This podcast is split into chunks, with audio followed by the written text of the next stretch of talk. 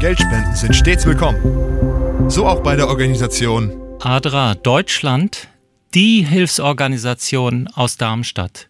Wir helfen in Naturkatastrophen, in menschengemachten Krisen, aber auch in der Entwicklungszusammenarbeit. Seien Sie Teil einer großartigen Geschichte und unterstützen Sie ADRA Deutschland. Wie ihr diese oder auch andere Institutionen unterstützt, könnt ihr auf unserer Website finden. radiodarmstadt.de Der russische Angriffskrieg auf die Ukraine dauert nun schon über ein Jahr an. Zu diesem Negativjubiläum möchten wir mit Hilfsorganisationen sprechen, die ihr Bestes geben, um den zivilen Menschen ihr Leben zumindest etwas einfacher zu gestalten. Und passend dazu habe ich Christian Molke, er ist der Vorsitzende des Vorstands von Atra Deutschland e.V. Hallo. Hallo. Beschreiben Sie doch mal, was ist Ihre Aufgabe im Verein und was macht der Verein generell für die Menschen in der Ukraine? Ja, wir sind seit über 30 Jahren tätig in der Nothilfe, in der Katastrophenhilfe, aber auch in der Entwicklungszusammenarbeit. Und wenn man das beides zusammensieht, dann merkt man schon auch von der Methode her, dass wir eben den Menschen in der höchsten Krise helfen und dann aber auch danach fragen, wie geht's denn weiter? Weil eine Krise geht meistens über ein singuläres Ereignis. Jetzt dauert das schon über ein Jahr, der Krieg in der Ukraine hinaus. Also wir wollen immer danach fragen, was kommt als nächstes? Wo können wir die Menschen weiter begleiten in ihrer äh, Notsituation und dann auch hoffentlich äh, begleiten auf dem Weg wieder in einen Alltag, wenn denn eines Tages dann auch wieder Frieden herrscht. Sie sagen, Sie sind bereits seit über 30 Jahren aktiv. Wo waren Sie denn noch im Einsatz? Und gerade weil Sie sagen, Sie versuchen ja auch noch über das Offensichtlichste hinauszuarbeiten. Ja, also unsere Organisation ADRA ist 1987 in äh, Darmstadt gegründet, als Verein eingetragen. Und wir sind tätig in 113 Ländern inzwischen. Und wenn ich das so sage, dann ist das ein, ein Netzwerk, sagt man. Netzwerk heißt in dem Fall, wir arbeiten mit anderen ADRA-Vereinen oder äh, Entitäten zusammen auf der Welt, die unabhängig sind. Was uns verbindet, ist die Qualität der Arbeit, ein Standard, den man äh, international anerkannt hat, auch von den Vereinten Nationen. Darüber hinaus ist ADRA auch Gründungsmitglied von Aktion Deutschland hilft mhm. wo ich ähm, vor, äh, als Vorsitzender im Aufsichtsrat sitze. Wir haben also sehr umfänglich sozusagen immer die Zusammenhänge im Blick. Und das heißt tatsächlich in vielen Ländern dieser Welt, äh, immer dort, wo die größten Krisen erfolgen, geschehen. Manchmal sind es auch Dauerkrisen und ich glaube jetzt über ein Jahr Krieg in der Ukraine, das ist schon eine Art von Dauerkrise. Der 24. Februar gilt ja als der Tag, an dem dann die Russen in die Ukraine dann einmarschiert sind. Jetzt frage ich mich als Hilfsorganisation, ich bekomme ja das dann nur über die sonstigen Medien mit, wie schnell ist man da handlungsfähig, dass man dann den Leuten helfen kann? Mhm. Sehr gute Frage.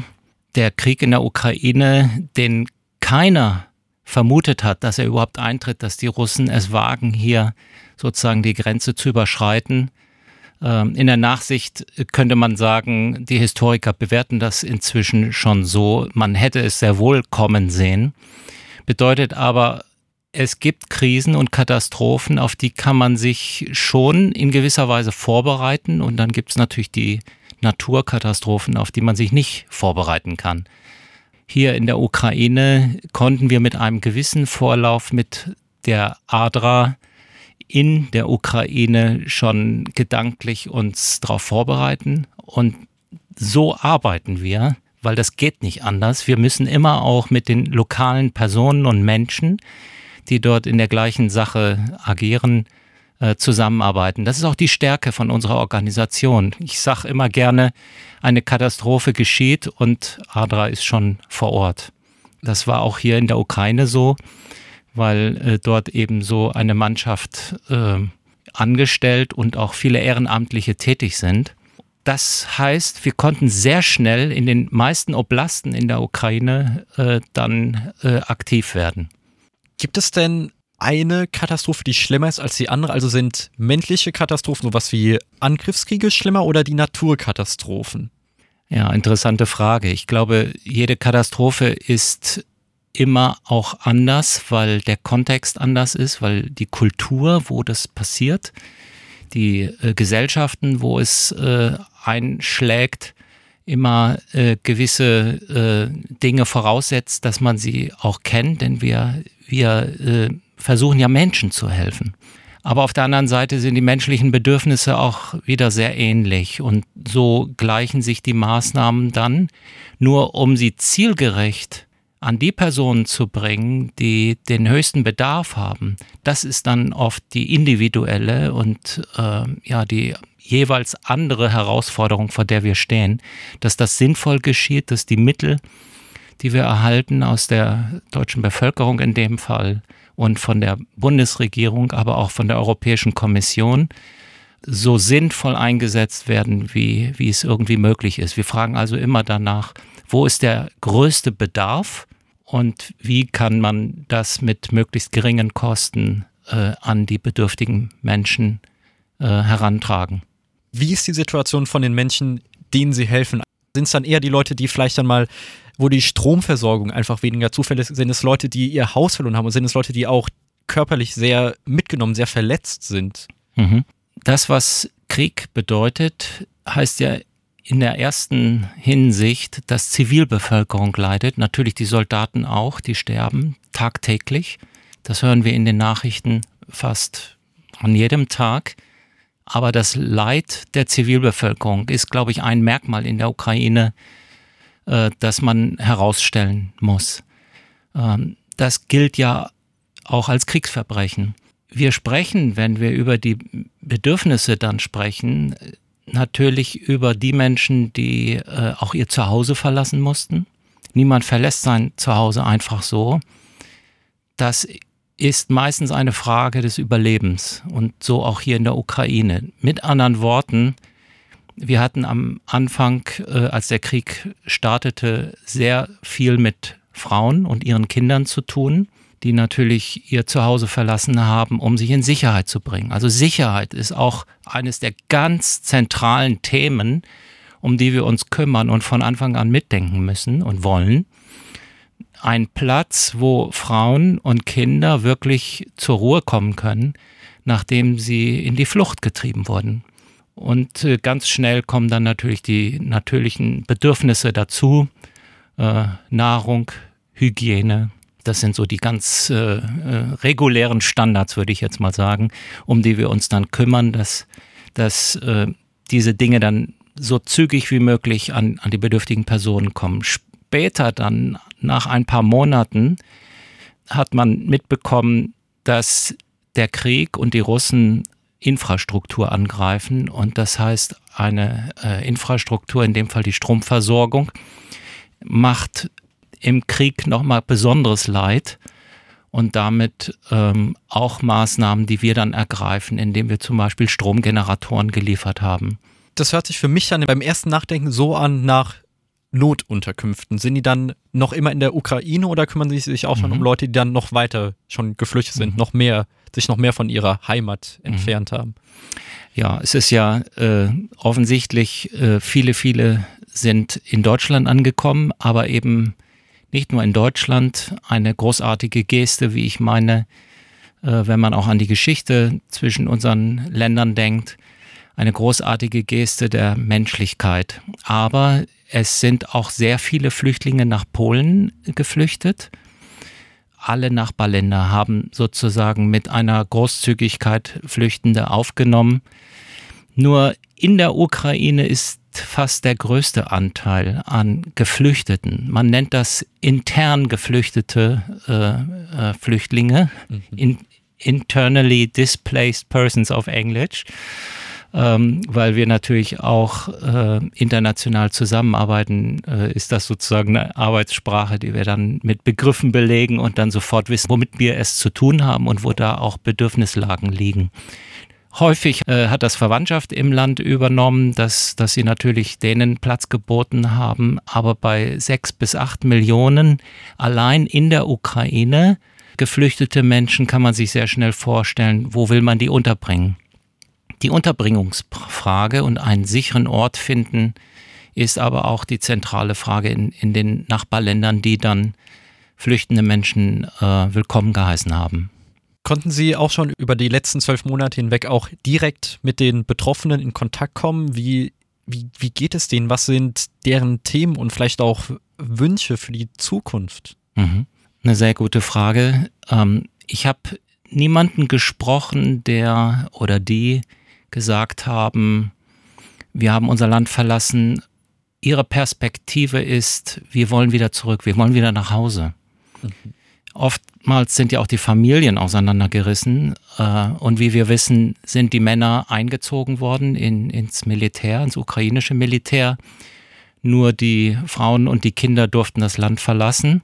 Das kann man sich sehr leicht vorstellen, dass da natürlich die Frage ist, wann können wir wieder nach Hause, wann können wir wieder zurückfahren. Adra Deutschland hat tatsächlich 1500 Flüchtlinge untergebracht oder Unterkünfte vermittelt. Und wenn ich mit diesen äh, Personen spreche, äh, niemand war dabei, der sich einrichtet. Es ist eine Lösung auf Zeit, zumal das ja auch Probleme mit sich bringt, das in eine Dauerlösung umzuwandeln. Die hohe Bereitschaft äh, und Dankbarkeit ist bei den Menschen vorhanden. Das kann ich hier nur immer wieder betonen und auch verstärken. Aber die Zukunftsperspektive, nach der Sie fragen, das, was sie sich wünschen, ist natürlich, dass der Krieg aufhört und dass sie wieder nach Hause gehen können. Ich merke schon, also allein wenn ich sie dann beim Reden angucke, sind total fasziniert von dem positiven Feedback, was sie dann da von den Menschen entweder direkt oder indirekt äh, bekommen.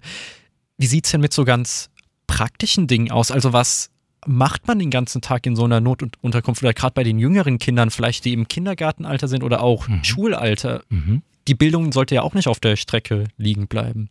Ja, das ist ein tatsächlich ein Spezialthema, äh, Bildung in Notfallkrisen, weil sich äh, an manchen Orten auf der Welt Katastrophen so auswirken, dass die Kinder über einen längeren Zeitraum nicht zur Schule gehen können und dann zu einer verlorenen Generation werden können. Das heißt, Bildung äh, und Beschäftigung ist ein großes Thema. Was wir anbieten, ist auch sozialpsychologische Betreuung, denn die Menschen sind traumatisiert. Sie haben zum Teil Dinge gesehen und gehört und erlebt, die sehr schwer zu verarbeiten sind und wir haben dort äh, Möglichkeiten der Betreuung, dass man zumindest ja in einer Art Notfallpsychologischen Betreuung äh, den Menschen erste Schritte anbietet um dieses traumatische Erlebnis zu verarbeiten. Ähm, ja, in der Tat. Wir äh, organisieren dann auch äh, die Teilnahme an äh, Schulausbildung in den Ländern zum Teil. Die Klassen werden aufgefüllt in den Ländern. Aber ich muss auch sagen, die ukrainische Regierung hat sehr schnell digitalisiert, sehr modern äh, Klassenverbände zusammengehalten und das gemacht, was wir während der Corona-Krise gemacht haben. Äh, auch da kann ich hier berichten, ähm, das haben die richtig fantastisch gemacht. Da kann man noch was von lernen. Also die sind äh, sehr fit in diesen äh, digitalisierten Möglichkeiten gewesen, für die Kinder sofort fast nahtlos an die äh, Schulbildung anzuknüpfen.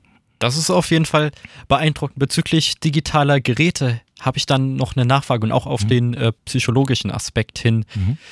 Jetzt sind wir ja in einer Zeit, wo Fotos, Videos und auch Berichterstattung mittlerweile weltweit möglich ist und man auch weltweit konsumieren kann. Mhm. Ist das denn jetzt für geflüchtete Ukrainer, die vielleicht noch im selben Land bleiben oder auch in andere Länder bleiben, ist es nochmal schlimmer, dass sie eigentlich tagtäglich mit solchem Bildmaterial dann konfrontiert sind, wenn man die Nachricht einschaltet, kann man dem ja nicht entkommen. Mhm.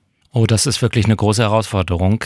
Ähm, auf der einen Seite bringen die digitalen Medien, die sozialen Medien äh, enorme Vorteile in der Bewältigung, weil die Menschen in Kontakt bleiben können mit der Familie. Oft nicht mit den Männern, denn die dürfen nicht kommunizieren, um nicht geortet werden zu können. Mhm.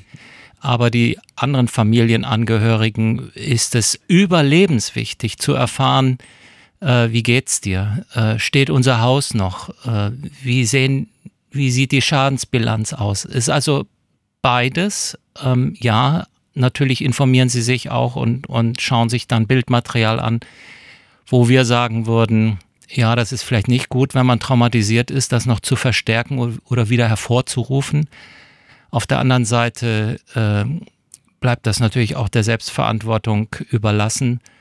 Und man kann sich leicht vorstellen, eine Mutter, die äh, hochgradig in Stress und Anspannung drin ist und sich um die Sicherheit ihrer Kinder kümmert, äh, wirft da auch einen Blick drauf und achtet schon drauf, dass das nicht dazu führt, dass, dass man sich da sozusagen innerlich vergiftet durch Bildmaterial.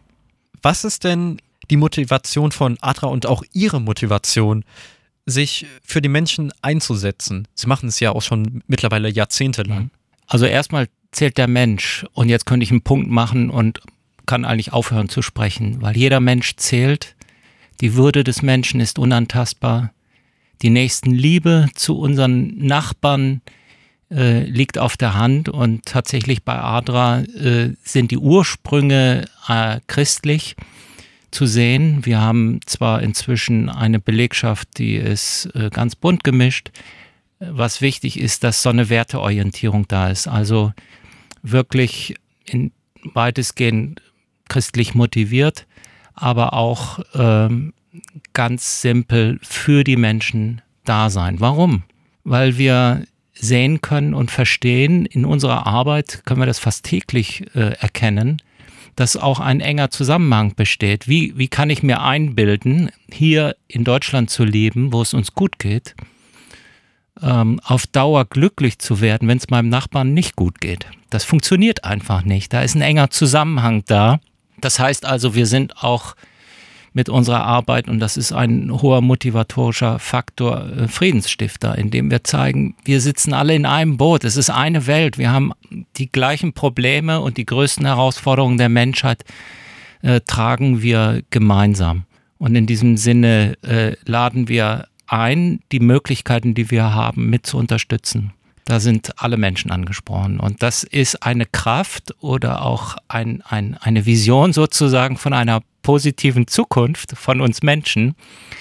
Äh, ich sage immer auch gerne, äh, wir sind die Menschen, die grundsätzlich positiv eingestellt sind, weil wir daran glauben, dass die Geschichte, auch die Krisen- und Katastrophengeschichte am Ende wieder gut werden.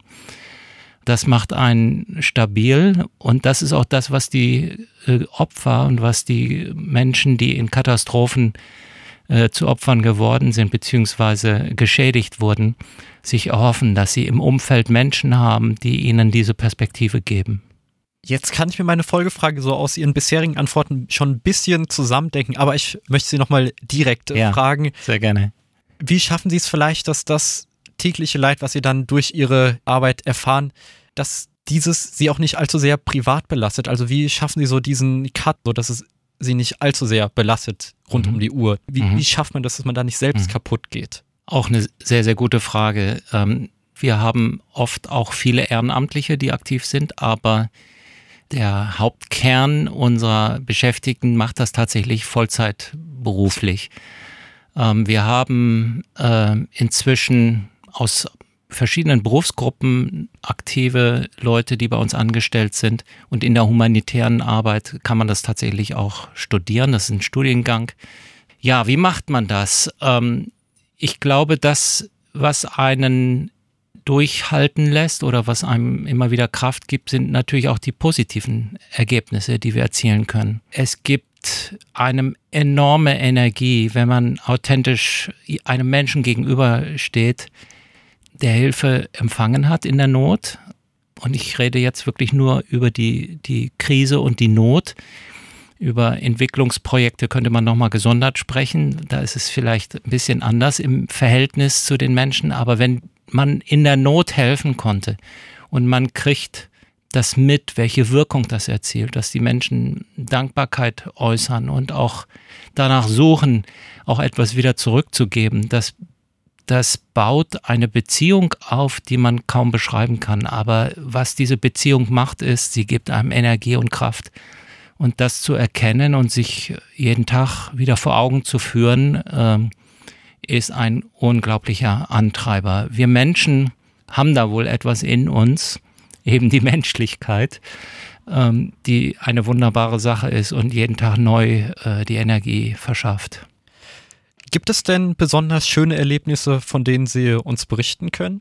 Jetzt im Ukraine-Krieg habe ich tatsächlich viel mit äh, Menschen zu tun, die äh, ja ein, ein, ein psychologisches Problem haben, weil sie kaum in die Verarbeitung kommen. Und in die Verarbeitung heißt natürlich die ganzen W-Fragen beantworten. Und eine große Frage ist das Warum? Warum trifft uns das? Warum trifft es meine Familie? Warum ist mein Mann gefallen und ich stehe jetzt mit den Kindern alleine da? Das sind so tiefgehende Fragen, auf die wir natürlich auch keine Antwort haben, wenn man ehrlich ist. Dann sind es die Momente, und die habe ich tatsächlich erleben können, wenn man mit, mit Menschen zusammen ist, denen wir helfen konnten, einfach nur da ist und man merkt, manchmal ohne Worte sogar, einfach nur da ist und man merkt, da springt ein Funke über. Das kann man auch gar nicht so richtig beschreiben, ja. Ich, ich kann das jetzt nur andeuten.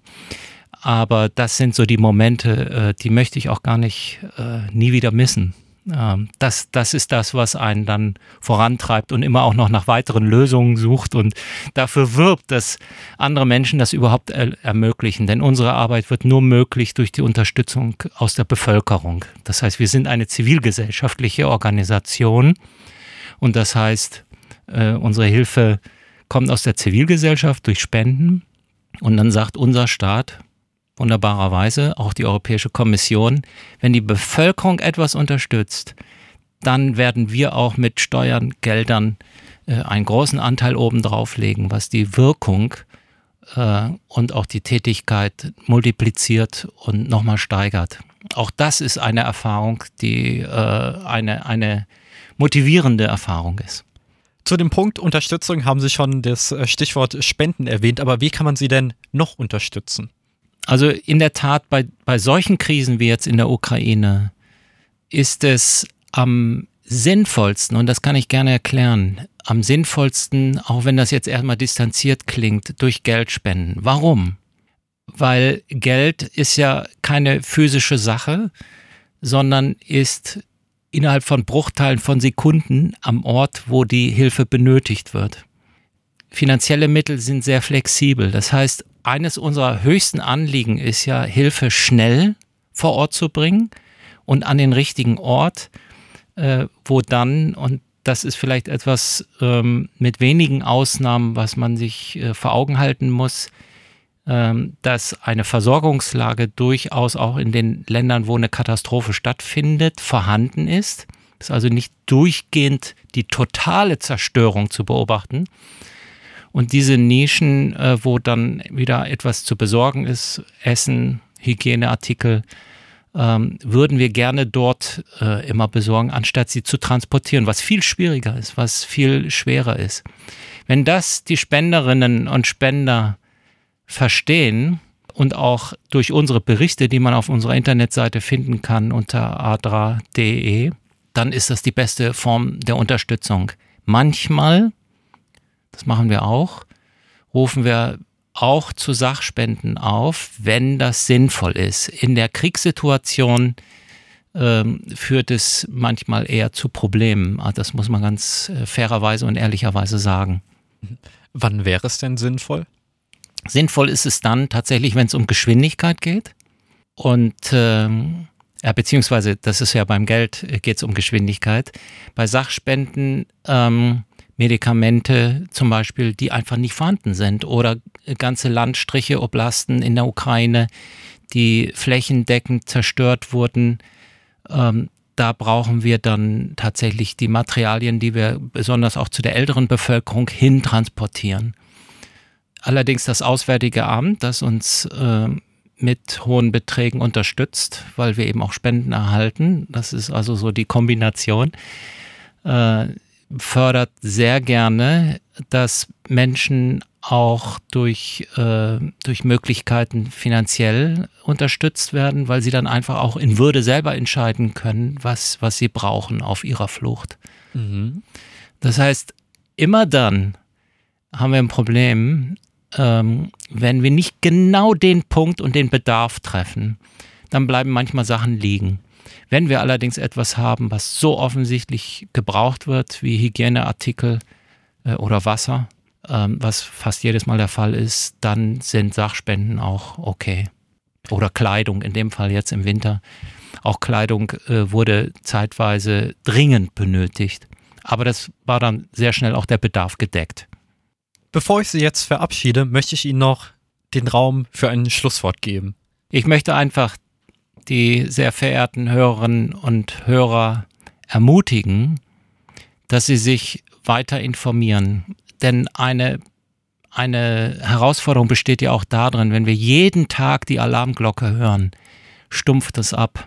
Das heißt, ähm, ein echtes Interesse wachhalten, äh, die, die Lage beobachten. Wir sind in der glücklichen Lage, in Deutschland gute Informationen zu kriegen, sich aber auch zu informieren auf den Internetseiten von den Hilfsorganisationen, möchte ich äh, sehr dazu einladen, weil wir dort auch äh, Geschichten aus erster Hand lesen und eben alles das, was wir jetzt in dieser Sendung gesagt haben, äh, nochmal nachzuvollziehen und mit direkten Aufforderungen auch zur Unterstützung äh, nachlesen zu können. Also wach bleiben, hingucken, nicht müde werden, uns nicht abbringen zu lassen, dass wir menschlich, empathisch reagieren können. Das wäre das Ziel, das wäre mein Appell an alle Hörerinnen und Hörer. Vielen Dank. Bei mir im Studio hatte ich Christian Molke, er ist der Vorsitzende des Vorstands von Adra Deutschland e.V. Vielen Dank, dass Sie sich die Zeit genommen haben, um darüber mit mir zu sprechen. Sehr gerne.